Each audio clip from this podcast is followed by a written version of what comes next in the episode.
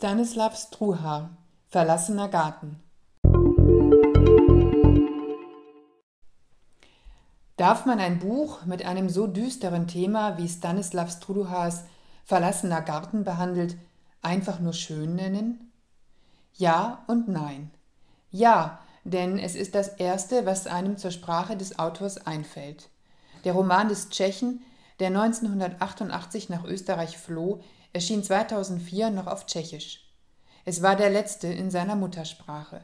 Danach schrieb Struha nur noch auf Deutsch. Insofern ist es ein doppeltes Ja. Die Sprache des Autors ist auch gleichzeitig die Sprache der Übersetzerin Christina Kallert, der es meisterhaft gelingt, Tonalität und Atmosphäre ins Deutsche zu übertragen. Und nein, denn schön greift in diesem Fall viel zu kurz und bleibt zu oberflächlich. Auf jeder Seite staunt man erneut, wie einfühlsam, wie reduziert Stanislav Struha es gelingt, den Leser ganz tief zu packen. Sein Roman geht unter die Haut. Erzählt werden elf Jahre aus dem Leben von Joachim. Die Geschichte beginnt im Jahr 1974, als der Sechsjährige seinen zwei Jahre älteren Bruder zu Grabe trägt. Aus seiner Ich-Perspektive sehen wir, wie die Mutter, von Polizei eskortiert, an der Beerdigung teilnimmt. Joachim selbst hält sich an seine Tante Natalie. Die erst 17-Jährige ist die zehn Jahre jüngere Schwester der Mutter. Eine Mutter, die auch nach der Beerdigung fernbleibt. Für den Jungen geht es ins Haus der Großeltern. Die riesige Villa ist düster und kalt, braun ist die vorherrschende Farbe. Kinderlachen hat, dem, hat in dem bedrückenden Ambiente keinen Platz. Stattdessen schallen die Musik Richard Wagners und das deutsche Requiem von Brahms täglich durchs Haus. Die Tage, Wochen und Monate sind geprägt von Gleichförmigkeit. Joachim bleibt allein. Der Junge mit den langen blonden Haaren zeichnet und malt, spielt in dem verwilderten Garten oder im angrenzenden Park des Schlosses Schönbrunn. Auch als er zur Schule kommt, bleiben die Freundschaften aus.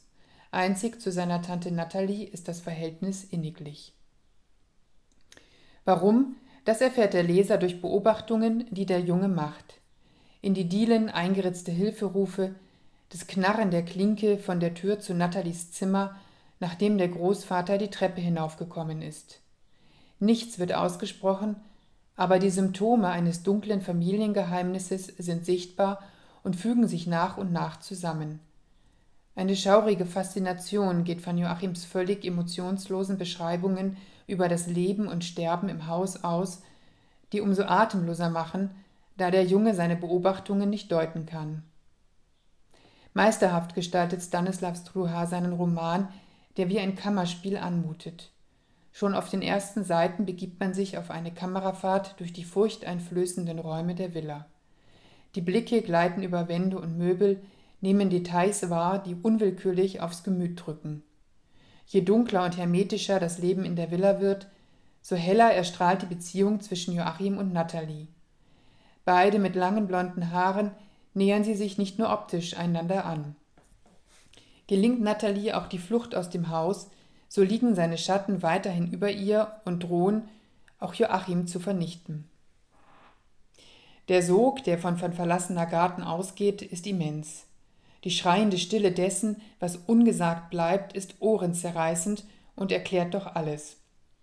Stanislav Struha schreibt ein außergewöhnliches Buch voller Bilder und Bezüge, in dem Sprache zum Metronom einer Erzählung wird. Wer sich darauf einlässt, erlebt etwas ganz Seltenes. Sprachästhetik auf höchstem Niveau. Stanislav Struha, Verlassener Garten, Visa Verlag, Klagenfurt 2020.